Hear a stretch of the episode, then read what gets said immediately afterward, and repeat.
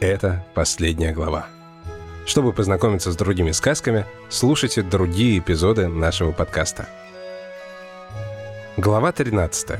Дух золота и книга волшебных историй. Когда все ребята рассказали свои сказки, деревья громко зашумели. Казалось, кто-то невидимый идет по лесу за спинами ребят и руками раздвигает кроны. Дети в страхе начали оборачиваться, потом встали у костра все вместе и крепко схватили друг друга за руки. Вскоре из глубины леса появился яркий золотой луч. Он становился все шире и шире, а потом залил светом всю стоянку. Ребята жмурились и закрывали лица ладонями. «Приветствую вас!» — вдруг раздался неожиданно приятный голос. Илья, как самый старший из ребят, первым открыл глаза и рассмотрел того, кто появился у них на поляне. Свет, исходящий от незнакомца, чуть померк, и его уже можно было рассмотреть. Это был человек в длинном золотом одеянии, от которого исходило легкое мерцание. «Кто вы?» — спросил Илья. «Я — дух золота», — представился человек. К этому времени уже все ребята открыли глаза и, не смущаясь, смотрели на странного гостя. «Я живу здесь уже несколько сотен лет. Наблюдаю, как старательно ваши бабушки и дедушки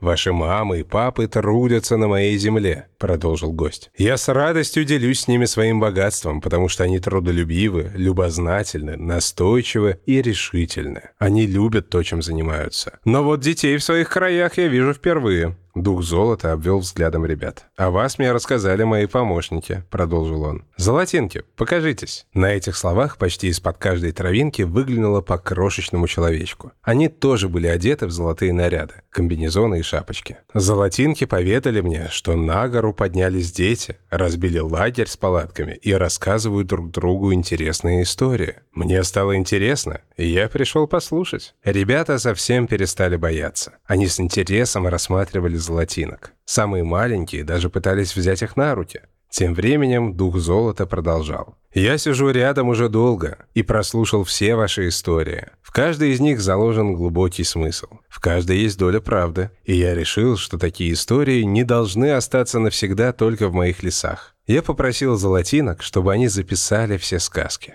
На этих словах дух золота взмахнул руками и протянул их ладонями вверх ребятам. Будто из воздуха на ладонях появилась большая книга. Ее обложка была усыпана разноцветными камнями и усыпана золотым песком. «Я дарю эту книгу сказок вам», – торжественно произнес Дух Золота. Илья вышел вперед и принял дар. Книга сказок была тяжелой. «Спасибо», – сказал юноша вежливо. «Спасибо большое», – хором сказали все ребята. «Можно посидеть с вами у костра?» – спросил Дух Золота. «Конечно», — ответили ребята. И хотя дети уже собирались спать, они не могли отказаться посидеть с настоящим духом золота. Золотинки тоже расселись вокруг. Необычная компания просидела у костра за разговорами до самого утра. Дух золота рассказывал, как помогает трудолюбивым людям компании «Полюс» и как рассыпает золото большими месторождениями, чтобы его было удобно добывать. Несколько малышей все же уснули, опершись на соседа по бревнышку. А когда проснулись, увидели, что дух золота уже исчез. Золотинки тоже спрятались. Но книга, большая золотая книга сказок с их ночными историями, по-прежнему лежала на коленях Ильи. «Ну что, ребята, в обратный путь?» – спросил он детей. «Да!»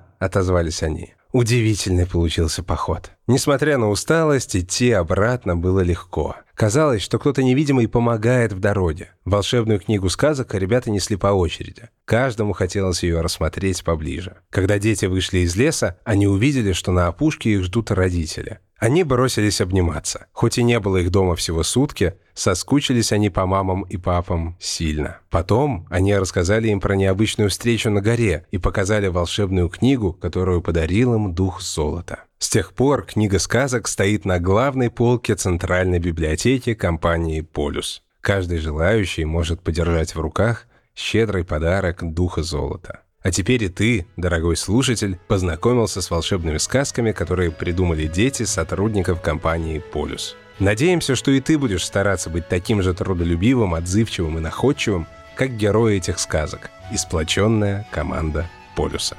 Конец.